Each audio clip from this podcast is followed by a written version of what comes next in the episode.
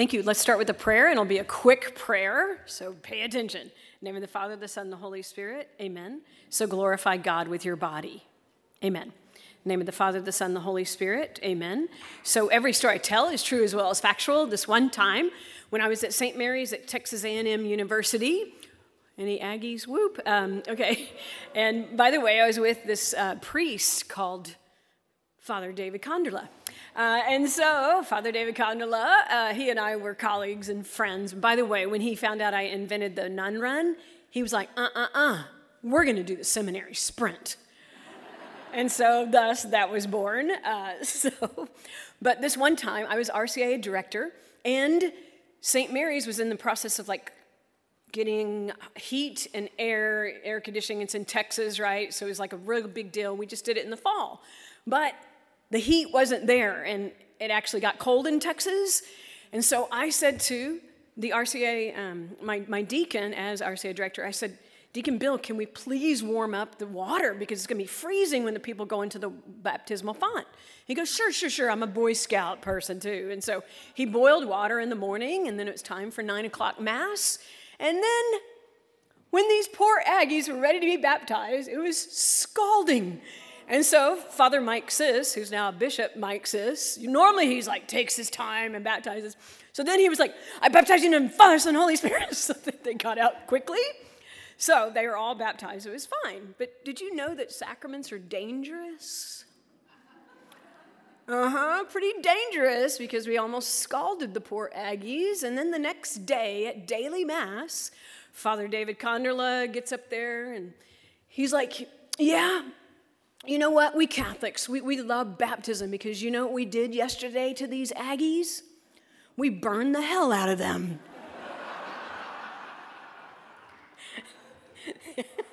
I know, indeed. Okay, so Bishop David Konderla, I'm I'm so grateful that he and his staff have brought me in. I'm Monica Ashour. I'm looking forward to presenting the truth of the theology of the body and how that applies to the sacraments. So, when people hear the term theology of the body, most Catholics have never heard about it, they often think it equals sex. And so, what I'd like to do for you is I would like to show you a different perspective, especially from me, a single woman. And I would like to help you to understand theology of the body first. Last night at the, the um, little dinner thing, I went around, do you know theology of the body? Most people have said no. So I'd like to introduce that to you. Then we're going to apply it to the sacraments. And then I'm hoping that you, as catechists and leaders, I could give you a little bit of tools to reach those children who are in desperate need of this message. Okay, so here we go. I used to be a teacher, so I'm going to start with a quiz question for you. How do you know that you're human? How do you know that you're human? When I go around the country giving talks about this, most people say really good things like, I have a soul. I can ponder. I can love. I have freedom, things like that. You know what? Children actually say the better answer. They'll say something like, I have a nose. Uh huh. In other words, have you ever thought the reason why we know that we're human is your body, my body? We can count how many persons, how many humans are in this room by counting how many bodies. That's my main thing to let you know. And then perhaps if you did not pass that quiz, here's your makeup quiz. How do you know that you're male or female? How do you know that you're male or female? And yes, the answer is your body. How important it is to know the truth of who we are with regard to our body. In, in fact, um, let me turn this portable mic over. And I just wanted to um, make sure that we understand this about the truth of the body. So I'm going to go to my cousin, Mary Burns, and her husband, Deacon John. Yeah, so um, would you say that you married, that you are female? Yes. Okay. And John, would you say that your wife is female? Yes. Okay. And would you say that you are male? Yes. How do you know that you're male? No, don't answer that. when I give talks to teens, I pull away the mic and I'm like, you have a boy body, or for a man, a male body. Do you see how important this is? If we are meant to reach children with the truth of this, do not skip over the body. Don't skip over the body because the body is so important. In fact, Pope John Paul in this Theology of the Body, this huge book that I'll show you in just a second, Do you know how many times he uses the word soul in the theology of the body? 55 times. How many times does he use the word spirit? 91 times. What about the body? 1,319 times. I would suggest to you that if we don't start talking about the body, we're going to lose another generation of children. The largest growing population is nuns, N O N E S, whereby people check the box I have no religious affiliation. This is the theology of the body by Pope John Paul, and I highly, highly recommend you don't get it. It's really dense and philosophical, and but it's really what we need in this time. We had Augustine in 300s, 800 years later, God gave us St. Thomas Aquinas. 800 years later, St. John Paul. We need his theology of the body. In fact, he says about his own work, the late Holy Father, that it's the best method of reaching modern person. So let me try to show you this and unveil for you the truth of um, who we are in Jesus Christ. Okay, so let's go back to uh, my quiz because the answer is has to do with the fact that you and I are not an avatar. Have y'all seen the movie surrogate inception avatar where you fly around this blue thing and your body just doesn't really matter. Only my interior self matters. So Pope John Paul diagnoses the culture's problem nowadays, and it's called detachment. Those of you who are familiar with the word detachment, according to St. John the Cross, that means we should be detached from materialism pride. The way Pope John Paul uses the word detachment is in a negative that we unfortunately think that the body has no meaning. How can you have sacraments if you don't have a body? I think Pope John Paul saw this, and so he gives us the theology of the body. How about this? How do you know this? How do you know that you're human? How do you know you're male and female? How do you know that I'm not two? How do you know when you're hungry, thirsty, etc., etc.? Guess what the answer is? Yes, the body. I go around the country and I mostly talk about the body. And the children, like sometimes with all of this, it takes them 40 minutes to finally know, oh, the word is body. This is my main thing that I would give to you today that the body is like a teacher, a teacher, the best teacher you ever had, not your worst teacher. And it helps us to understand many things. In fact, this is my first grade book. The body teaches many lessons. And guess what's one thing I have in this book? the body teaches us we're human. Why is that so important? Because my guess is in 50 years, the children might think that transhumanism is the way to live. Transhumanism means things like um, putting implants in our brains or only being virtual reality. This book and the theology of the body, I would say, helps them to understand no, virtual reality is not the truth of the human person. Another thing, guess what this covers? It covers the fact that if you have a boy body, you're a boy. If you have a girl body, you're a girl. And we all know, like I know someone very dear to me who's struggling um, with identity and transgender. So this is not mean spirited, but it's giving the truth of who we are. Because otherwise, how are we going to have the sacraments? The sacraments make no sense unless we understand human nature. So let me continue on this with regard to the word of the day is body, of course. Now, let's what I'd like to do today is I'd like to give you a little bit of snippet of the theology of the body. It usually takes me about an hour. I'm going to do it in about five minutes. And then I'm going to get to the reality of the sacraments, veiling and unveiling. And then finally, this is my favorite part ever, we're going to talk about really the source of all the sacraments and how that makes a difference in your life and my life as we encounter Jesus Christ. So let's do the brief overview. This is Pope John Paul's thesis the body, and only the body, is capable of making visible the invisible realities, the spiritual and the divine. He says only the body. So let's unpack this. Have you ever thought about the fact that the body is like a sacrament? Pope John Paul says the body is like a sacrament. What's a sacrament? A visible sign that reveals and brings about an invisible reality. So, this is my fifth grade book, The Body as Sacrament. These fifth graders, faith formation or Catholic schools or homeschool, they get to see, oh, the truth of the body being a sacrament, and then we apply it to other sacraments. So, what I would say to you is do not skip over the fact that the body is like a sacrament. Let me move on. Again, I usually do that for um, this talk for a longer time. How about divinity? How does the body reveal divinity? In other words, if I ask you this question, how are you made in God's image and likeness? What would you say? Most people would say something like this because I have an intellect, I have a soul, things like that. Those are good answers. But have you ever thought that the body reveals God? Which is a bizarre thing because this is my diagram of God before anything else was created. The arrows mean gift of self or relationality or love. So, notice that before any black holes, before stars, before anything else existed, only three persons existed the triune God the Father, Son, and Holy Spirit. So, the Father gives the gift of self to the Son by giving, the Son gives the gift of self by receiving, reciprocity, and the Holy Spirit is the uncreated fruit of love. Therefore, we could say that all love is going to be giving, receiving, reciprocity, and then open to others.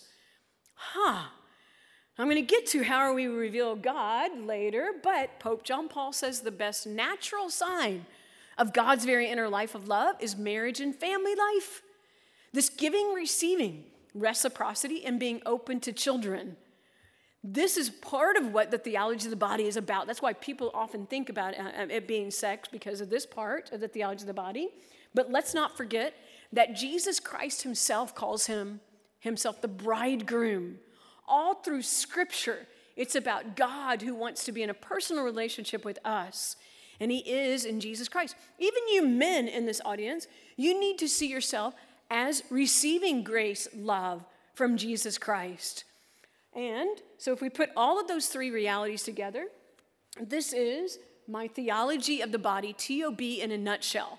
Look at what I put in the middle marriage and family life. The more you know about that middle reality, the more you're going to know about to the left, which is God Himself. The more you know about God, the more you know about marriage and family life. And then go to the right. When you know about marriage and family life, you're going to know about what it means to be in a marriage and vice versa. Those reflect each other. This is like theology of the body. So if someone goes home and says, What is theology of the body? Think about this diagram. Think about what we need to know about marriage and family life, and then we know about God, and then we know about Catholicism. It's a true and factual story. Um, I was getting into the car in, in Irving, Texas. That's where TOBET um, is, Theology of Body Evangelization Team. And this woman said, Monica, thank, I just want to thank you. And I said, uh, I don't remember who you are. And then she said, No, you've never met me, but you gave a retreat to a whole bunch of college students in Arkansas. And I'm like, Oh, yeah, there were over a hundred. And she goes, I don't know why my sister had gone to that retreat because she had fallen away from the Catholic Church. But she heard the theology of the body, and now she's back and active in the church.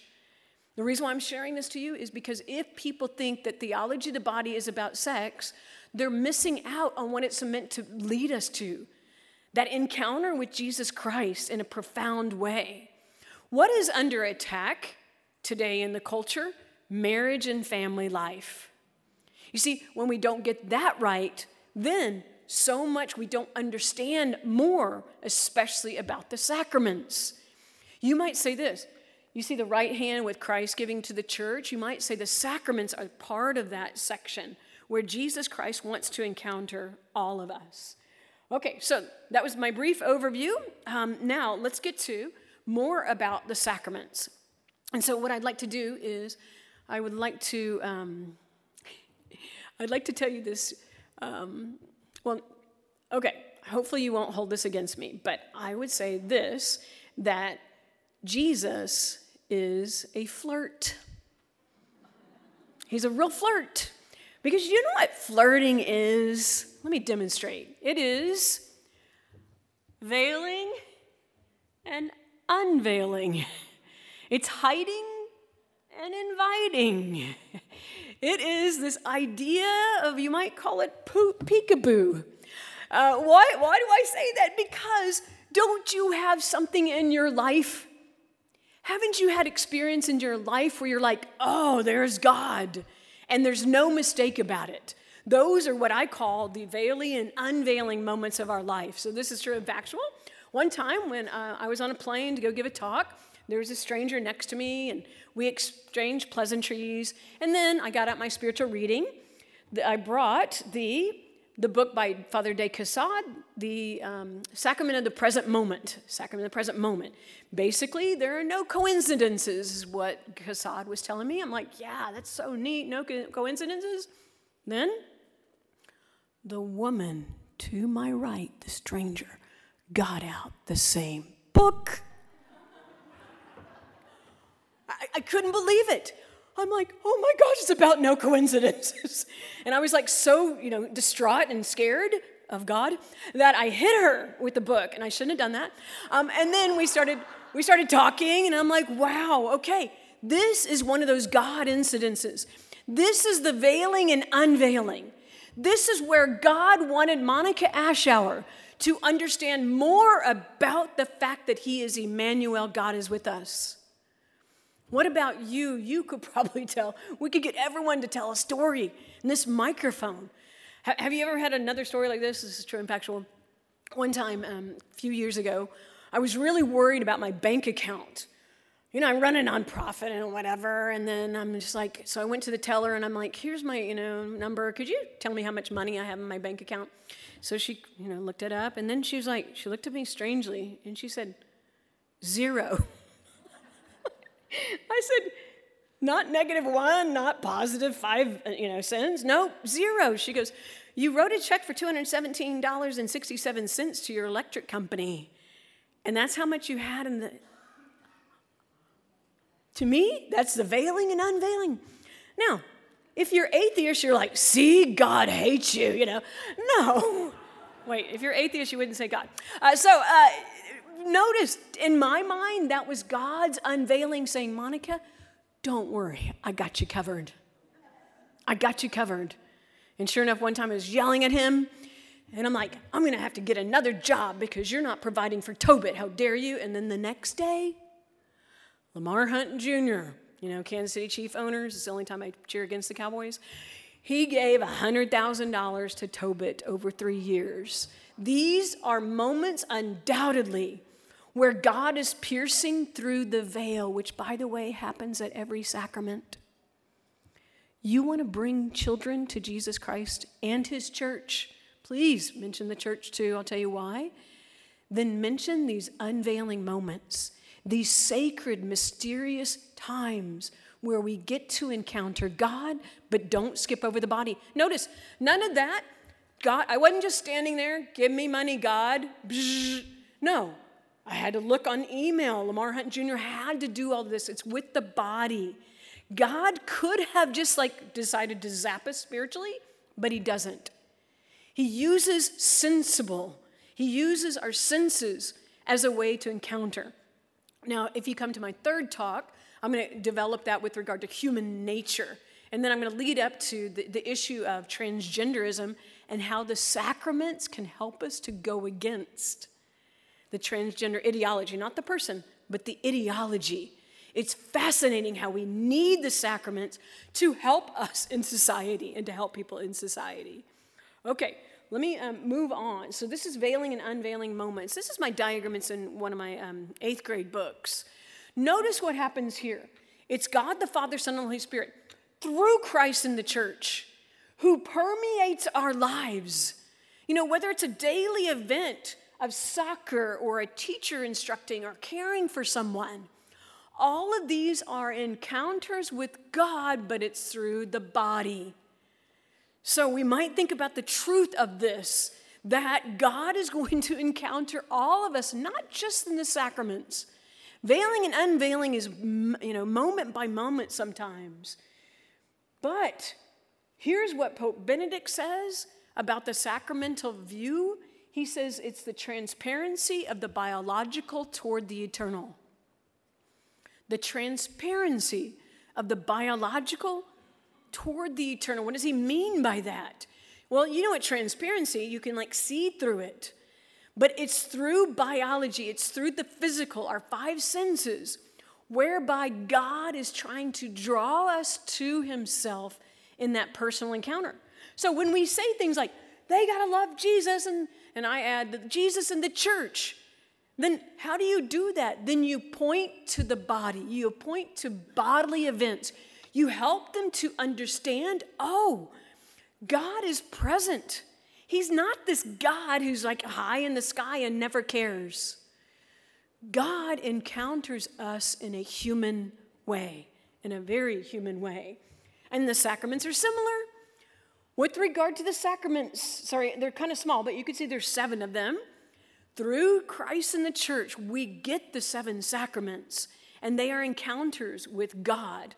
Have y'all ever done that? You know, in, in, in one of your um, um, sacraments when you really receive Christ and He does something in a particular way? This is a true and factual story.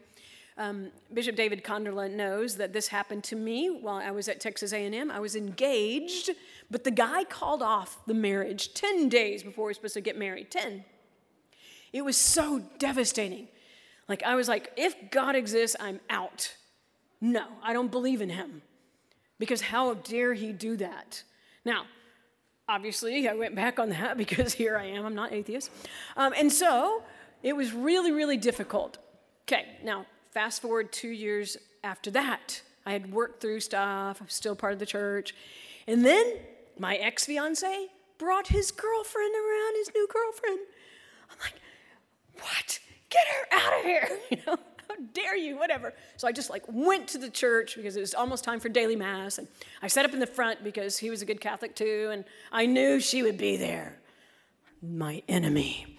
And so there we were at Mass together, my enemy and me, and I was like yelling at God within my body, and I'm like, How dare you do this? And, and so this is simmering during Mass. And then before communion, I'm like, Lord, am I in mortal sin? Maybe I shouldn't receive. But I felt like, okay, no, those are just feelings. So I said, okay, if I receive, do you promise me that you're going to say something to me? And I felt like he said yes. I'm like, okay, cool. So I went up and received the Eucharist, and then I went back and I'm like, oh yeah, we're body to body with each other. Thank you, Jesus. Yeah, this is profound, whatever. And then I looked up, and then my enemy was receiving my Lord at that moment. And I thought to myself, she's not my enemy, she's my sister. Actually, I didn't think it. That's what I felt like Jesus said, not auditory. She's your sister. And I'm like, oh, okay, I get it. And then I actually prayed for her.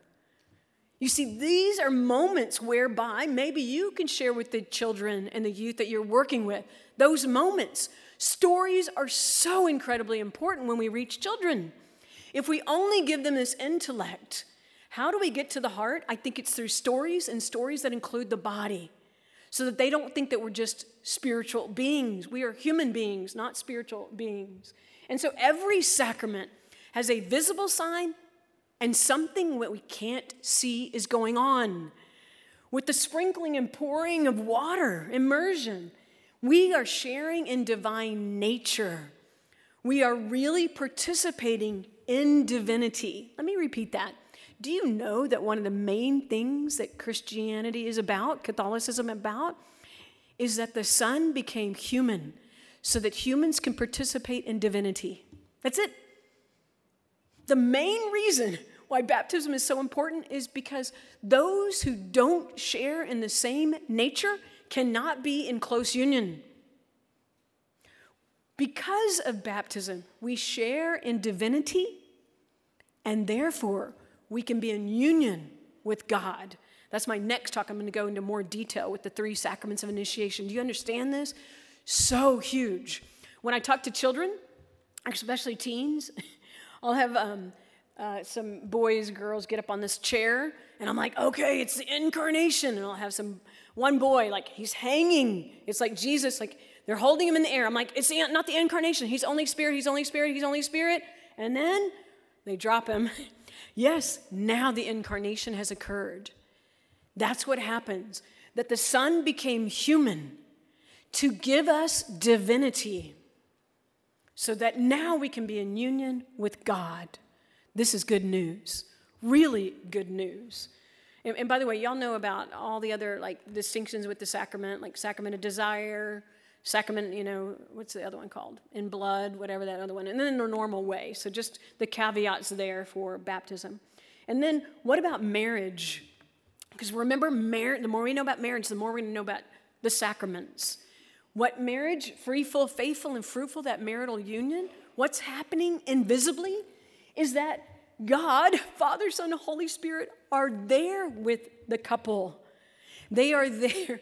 The Holy Spirit, especially, is with the couple in that sacred act, which is free, full, faithful, and fruitful. I'll say this in another way, with this is a true and factual story. Um, every month, I or my team, we um, give talks to 36 engaged couples for the Fort Worth Diocese. And all of them, almost all of them, are already living together. They don't know. They're going through the hoops to get the sacrament. And when they hear theology of the body, they're like, no one ever told us that. Sex means I'm married to you and I'm open to having children with you. I would suggest that's because we forgot to talk about the body. We've forgotten that the body matters, which is why I named my whole program The Body Matters for preschool through eighth grade. The body matters significantly and it changes these young adults' life. They understand the truth, and many of them, when they check the evaluation, they're gonna wait till marriage because now they finally understand that the body matters and sex, therefore, matters. This is really good news that Pope John Paul has given to us. So, ultimately, sacraments are encounter with Christ. He gives, and you and I are meant to receive in return. This is my, uh, this is my second grade book, The Body and Holy Mass. Think about the children that have received this teaching. They're going to understand that the body matters so much that it's Jesus' body that comes into your body. And because your body reveals all of you, because we often think about the word body means just the biological. No, it's the transparency of the biological toward the eternal, toward the human first, and then the eternal. And then they see, like one of my pictures is about like St. John Paul is there, St. Therese is there, all this beautiful illustration. What is that capturing for them? their imagination that something invisible is going on. Why do you think we have smells and bells? Why do we have incense? Why do we have all of these things? Because we are meant to be awakened through the biological so that we understand that something really special is going on at that moment. The transparency of the biological toward the eternal whereby you and I get to encounter Jesus as a gift. That's one of the second words that I hope that you get from my talk body and gift. And children, when they understand that, will be all for the better with regard to that. Okay, let me keep going. So, what I wanted to apply for you is just one specific theology of the body thing that I think really happens, um, really matters. So, holiness is this. Ready? Holiness is when you have a pure heart and your bodily actions follow. Holiness. Notice it has to do with the body. So, one of the things you might say to children, fourth graders, 12th graders, is your body matters so much that holiness means you know something is right in your well formed conscience, your pure heart, not the heart like, listen to your heart. No, not the, not the like gushy heart we mean the well formed conscience, the heart that has that inner sanctuary, as the Catechism says, where God speaks. And so then, with your bodily actions, you do that. For instance, right now, most of y'all are being holy. You know in your pure heart you're supposed to listen to me, make eye contact, don't forget to laugh at my jokes. And then with your bodily actions, when you laugh, that's holiness because it's your pure heart knowing and your bodily action doing that. The body and soul together, how important that is. And then you might apply it to everyday life. You know, in your pure heart, let's say the third grader, fourth grader, that you're supposed to only be on the computer one hour. And then with your bodily action, you're there for one hour. That's holiness. But what if you're on the computer for more than an hour? What happens then? Well, you are rupturing your body from your heart. You are splitting yourself body from heart. When I give talks to junior high there, and I got permission to carry a butcher knife, uh, they get scared.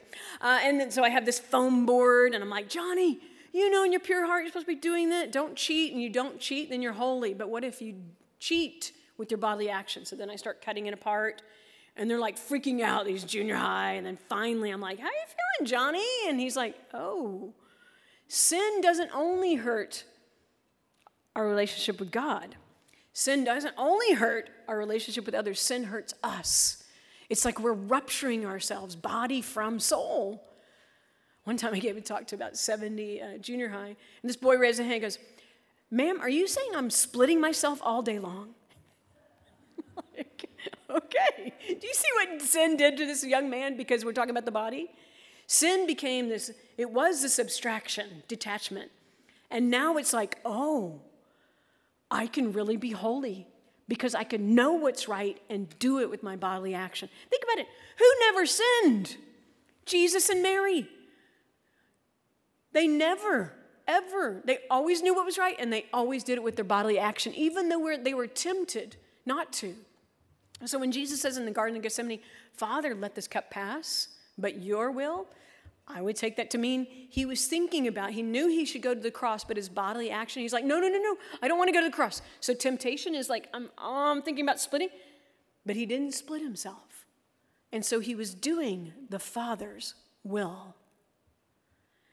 Think about that when you're teaching this to children the truth of holiness and then the sacraments are the way of like receiving, people always call it receiving grace. What is grace?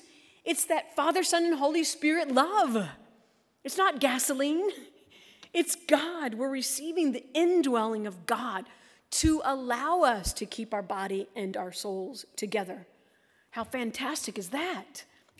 Okay, let me make sure um, I'm get to the next thing, which is so, you know, notice the transparency of this illustration. This again is in uh, the body and sacrament. Help them to see, like, whenever that you go to confession, imagine Jesus Christ there. Like the priest is really representing Jesus. What this is showing is through that sense perceptible action, something invisible is going on that's invisible to the eye. It's invisible to the eye. And what are the times that God does this veiling and unveiling? Mostly at sacraments, but I would say also when people are suffering and or when they're near death. Have you ever experienced this? This is true and factual. This has to do with my mom before she died. The night before we di- she died, we knew that she was dying, and so we took her home from the hospital. And there she was at her own house. She was very happy, very coherent. My niece, Anna, who's a nurse, she wanted to give her pain medication, and grandma said nope. My mom said no. She wanted to experience that. And then my mom looked beyond us. I don't know what she was seeing, but she must have been seeing someone because she looked puzzled with the language of her body. And then she recognized the person and smiled the biggest smile ever turned the other way, recognized somebody else, smiled a bit. 20 minutes. The veiling and unveiling, it was amazing. It is real. This thing called heaven, this thing called the supernatural is real. But notice, even my mom at the point of death was experiencing something that she could see visibly. She must have seen something that through, you know, through the, the visibility, I don't know how God did that. Maybe she saw my father, her husband, who had died five months previously. It is real. Do you believe? Because how can you pass this on to others if you don't believe in this visible and invisible, the unveiling and veiling? Yes, indeed, it is true. But let's keep going because let's get to the source. How is all this possible?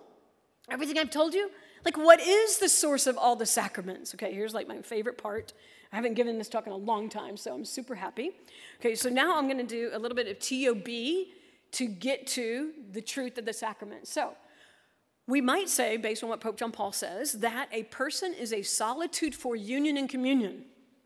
A person is a solitude for commun- union and communion. So, right now, my body and soul together, union. And then communion. I'm in communion with you.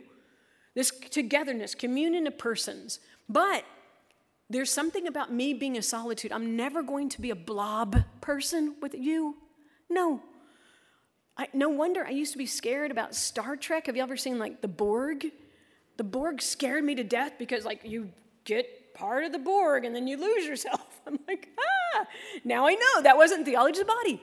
You and I are going to be together now and in heaven, but you'll remain yourself. You will remain a solitude, but in communion. Okay, so now let me tell you about what Pope John Paul says about Adam. Do you know the first time in the Bible that God said something is not good? It's there. Adam was alone. That is the first suffering any human went through. The first suffering is this when Adam knows that he was alone. And Pope John Paul says Adam was in search of his identity. How did he know he was alone? The body. The body, once again, the body. He knew his human body, there were no other bodies there. And think about this this is kind of a sidebar. God was with him. Huh. How is he alone if God, what I think that says is God wants you and me to need each other. It's not just the vertical, it's the horizontal that we need, and the sacraments give us both encounter with God and encounter with each other. I'll elaborate that in my next talk. So Adam knew he was alone because there were no other human bodies like his. So the deep sleep rib comes out, and then God makes Eve, and what does he say? Whoa, man. No, he doesn't say that. Nor does he say, Spirit of my spirit and soul of my soul. He points to her body, her physicality, bone of my bone and flesh of my flesh. That's a covenantal oath. Right then and there, what did he know? By her body, he knew the meaning of life. Eve knew through his and her body the meaning of life. This is what Pope John Paul says. You know what the meaning of life is? Genesis 2:25 gives it to you. They were naked and unashamed. Meaning of life. One time I gave a talk to older teens, and one boy raised his hand and goes, Man, was the Pope on drugs when he wrote that? How could naked and unashamed be the meaning of life? It's because they had what is called the interior look. They had a pure heart. They knew what was right, good, true, and beautiful and with their bodily action, they saw each other as gifts. First and foremost, they knew that they were the same nature, human. Secondly, their bodies were distinct enough, male and female, that they knew the meaning of life, and the meaning of life is none other than love. Now I go back to when I said, How are we made in God's image and likeness?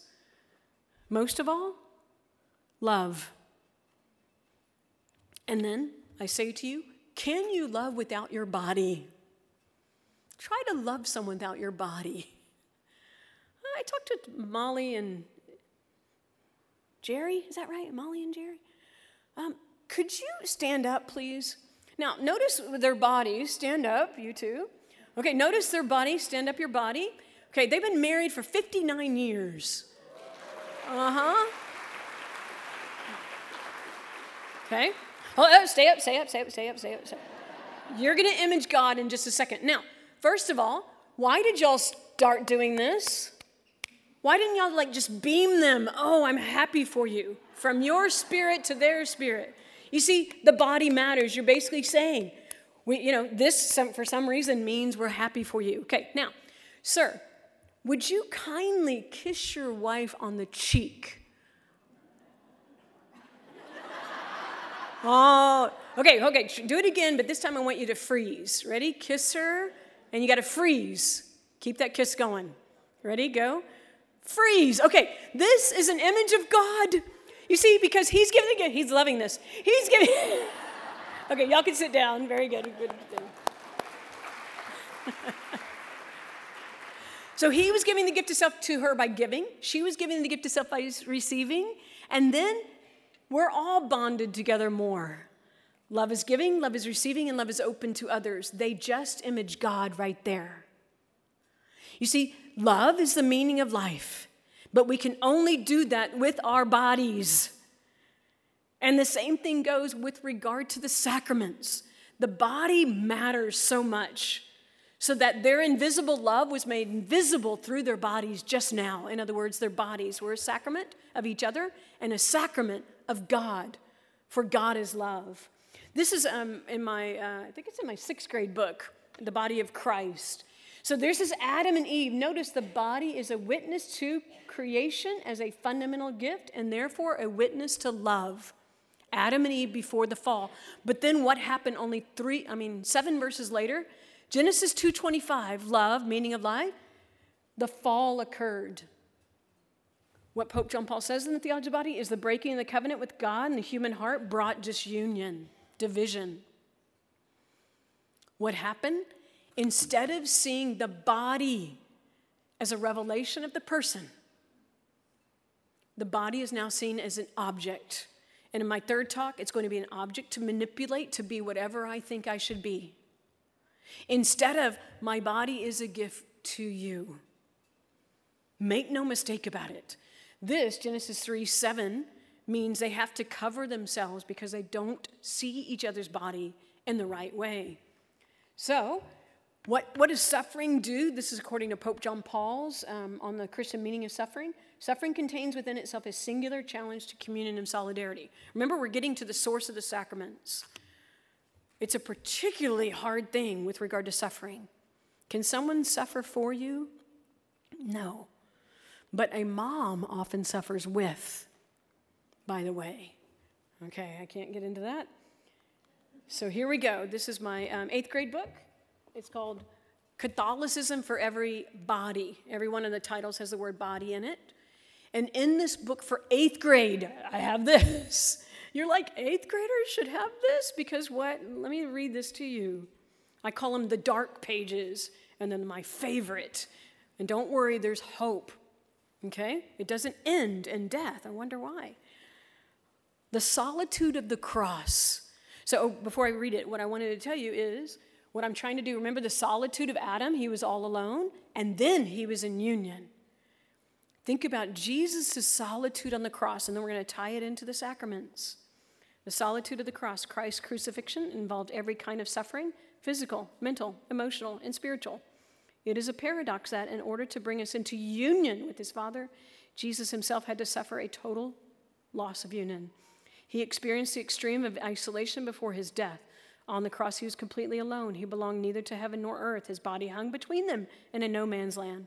The world rejected Jesus. His friends abandoned him. He was mocked and spat upon. He even let go of his own mother, and he cried out to his Father in heaven, My God, my God, why hast thou forsaken me?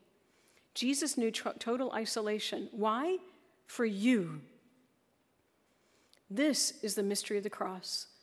Out of love for us, he chose to experience this isolation to save us from eternal isolation.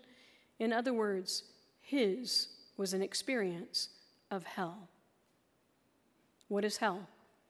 Ultimate loneliness, ultimate isolation, no communion, the opposite of God's plan for us.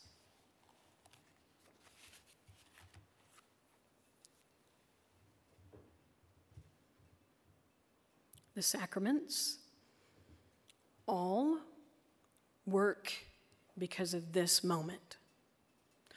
All the sacraments, you might say, propel us back in space and time to the forsakenness of the Son by the Father.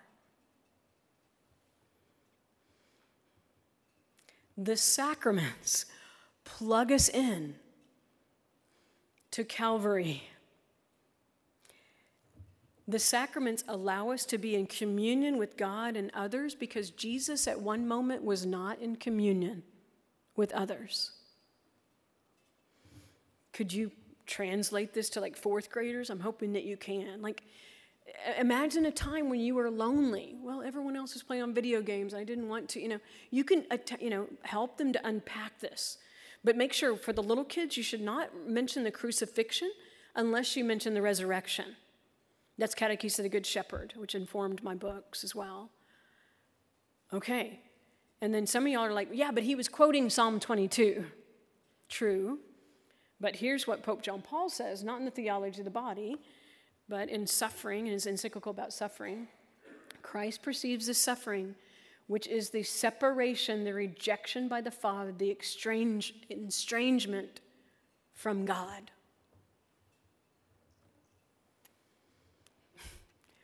I mean, are y'all like me? Like before I read the theology of the body and I started doing this extrapolation. By the way, this is not in the theology of the body, it's Monica Ashour's extrapolation.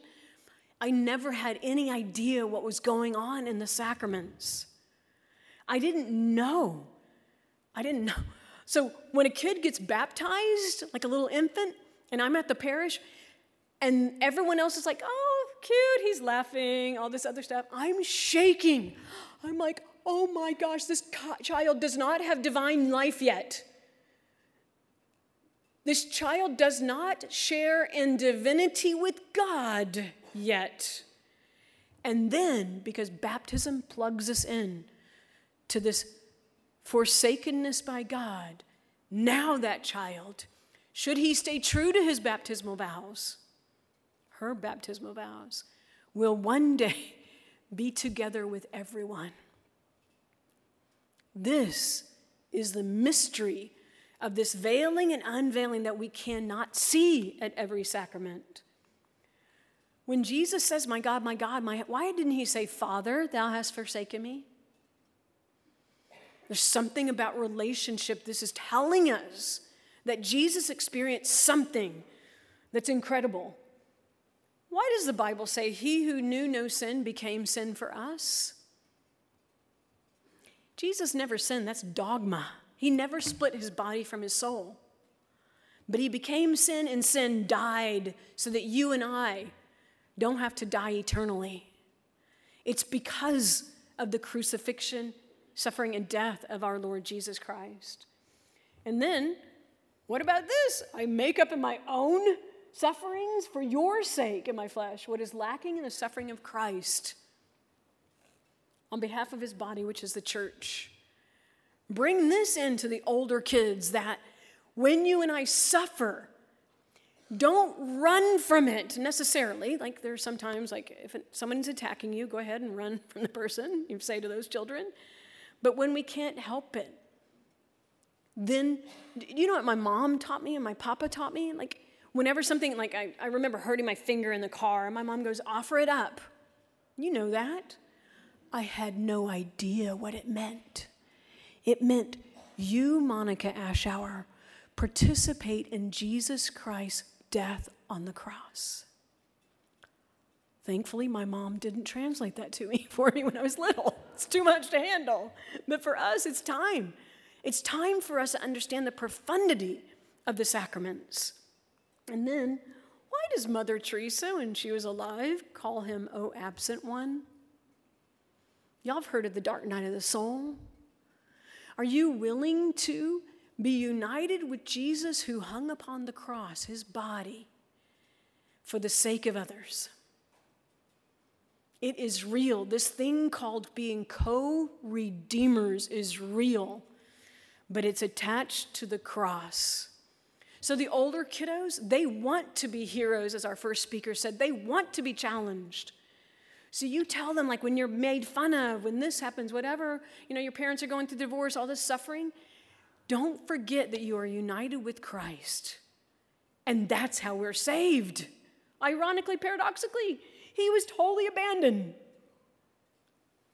And therefore, we're saved. Salvation, in my opinion, mostly means union and communion. That's what redemption is about union and communion. I'm going to skip that because I don't have time. Here we go. This is also uh, in my book. Have y'all ever thought about this? This says in the Catechism by the grace of God, Jesus tasted death for everyone. In the plan of salvation, God ordained that his son should not only die for our sins, but also take death, experiencing the condition of death, the separation of his soul from his body. Between the time he expired on the cross and the time he was raised from the dead, the state of the dead Christ is the mystery of the tomb and descent into hell. It is the mystery of Holy Saturday. Lex orandi, lex credendi. The way we worship is the way we believe. What is the only day out of 365 days of the year can you and I not receive the Eucharist? Most people say Good Friday. That's wrong because we have a communion service. It is Holy Saturday. Why? Because Jesus' body was in the tomb. There was no body around, which is what I put in this eighth grade book no body around. The church is brilliant. At your parishes, won't you go to your priest and say, Please, Father, can we have the tabernacle empty for one day out of the year? And then he might say to you, You don't like the Eucharist? And you're like, No, I want to experience life without the body of Christ. And I want others. I, on Holy Saturday, I don't go buy a Sunday dress for Easter. I go to different parishes and I look and I'm like, this is a taste of hell, not having the body of Christ. When we can't receive the body of Christ, what do we call that? Mortal sin. Help the children to understand the profundity of this. But then don't forget that. Uh, sorry. Oh, I forgot. I'm supposed to read this. Here's Benedict. Jesus Christ, by remaining in death, passed beyond the door of this solitude. This is exactly what happened on Holy Saturday. The voice of God resounded in the realm of death. The unimaginable occurred, namely, love penetrated hell. Love penetrated hell. Wow.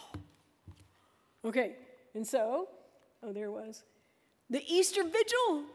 We start in darkness because of this experience of hell this isolation by our God, and his body is not reunited with him. But then, make no mistake about it, then the risen body is there.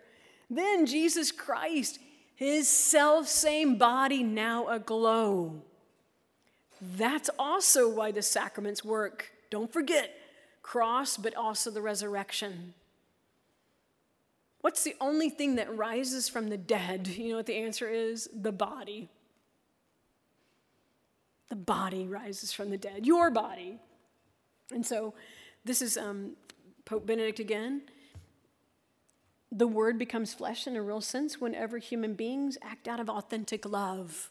I wanted to put this slide in because when you and I encounter Christ, if we don't love others with our bodies, then it's for naught. All of the sacraments are no good unless we love others, unless we learn to love them. And then you and I are part of his body, the body of Christ. And then you might draw in this. Oops, that's my next talk. Another way we could look at this is Christ. We are part of the body of Christ. And here, this is Pope um, John Paul in his uh, encyclical about the body of Christ, that whenever you and I receive the Eucharist, it's like having the body of Christ, like Mother Mary Mother Mary, he said, Pope John Paul says, has the enraptured gaze whenever the body of Christ was within her at the conception of Christ. And then you and I, when we encounter Jesus, do you and I have an enraptured look, an enraptured gaze? Like, I can't believe it. His body came into my body. And since the body reveals the whole person, his personhood came into my personhood this giving and receiving so that I might be fruitful by loving others. And so, the most important words of the universe that you and I now know are This is my body. Have you ever thought about that? When our priests, when they elevate the Eucharist, they don't say, This is my spirit, this is my uh, soul, this is my divinity. Why do they point to the body? because the body is a revelation of the person. And so when he raises up the Eucharist and he says, This is my body, he means Jesus is a gift to all of us, all of him. He, he wants you and me to encounter him in that special way. But first, he had to say, This is my body, probably when he was growing up with his mother, Mary. Mommy, this is my body, and I'm a boy. And then he says it again this is my body in the Eucharist. This is the, the picture I was telling you in the second grade book. This is my body at Mass. And then finally, He says this pointing to you and to me, especially you who are catechism teachers. This is my body. In other words, you and I are the hands and feet to serve the poor, to serve others in our lives. You and I, the Catechism says, we are an extension of the incarnation. The sacraments allow us to have the strength, energy, the grace to be able to love. And so I would say with you, won't you say, This is my body to all of those that you interact with, particularly when God unveils himself to you in the sacraments. In the name of the Father, the Son, the Holy Spirit, amen. Glory be to the Father, and to the Son, and to the Holy Spirit, as it was in the beginning, is now, and ever shall be, world without end. Amen. Pope John Paul and Mother Mary and Saint Monica, whose feast day it is today, pray for us. In the name of the Father, the Son, the Holy Spirit. This has been a production from the Communications Office from the Diocese of Tulsa in Eastern Oklahoma. Be sure to check out all of our other podcasts at dioceseoftulsa.org slash podcast. Thank you so much and have a great day.